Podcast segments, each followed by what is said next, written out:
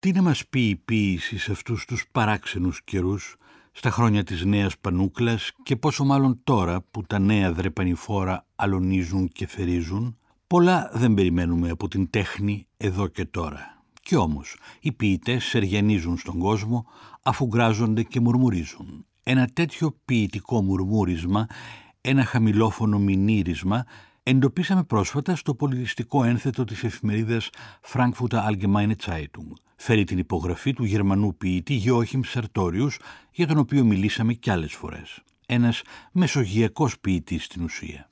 Με τον ποιητικό του κύκλο Αλεξάνδρεια, εμπνευσμένο από τον Κωνσταντίνο Καβάφη, με τα κυπριακά του ποίηματα, αφορμόμενα από τα χρόνια που εργαζόταν στη γερμανική πρεσβεία στη Λευκοσία, με τα πρόσφατα σικελικά του ποίηματα, όπου ακούς από πίσω τον αχώ της Μεγάλης Ελλάδας. Αυτό το τελευταίο ποίημα είναι γραμμένο φέτος στους Δελφούς.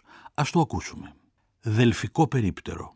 Δεν καταλάβαμε το παραμικρό. Πολύ βραχνή η πυθία.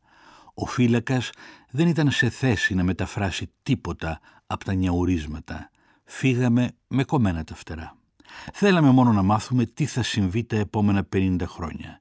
Τι θα γίνει με τον πόλεμο, πότε θα δολοφονήσουν τον ηγεμόνα, πότε θα τελειώσουν όλα αυτά. Το μόνο που καταλάβαμε πως οι κατακτημένοι είναι οι νικητές. Το βράδυ μαζευόμαστε στο περίπτερο, κόκκινος ομφαλός μέσα στη νύχτα, το μόνο μέρος που μας φωτίζει τον δρόμο. Ούζο σαν γκρίζες νυφάδες, μαζί με χαλασμένα μίγδαλα.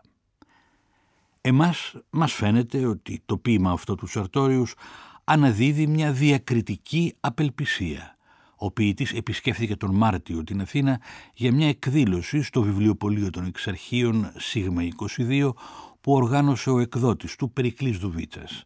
Θέμα της, ο ρόλος και η δύναμη της τέχνης στις σημερινές συνθήκες. Και μετά, ο ποιητής έκανε μια εκδρομή με φίλους στο Σούνιο και στους Δελφούς.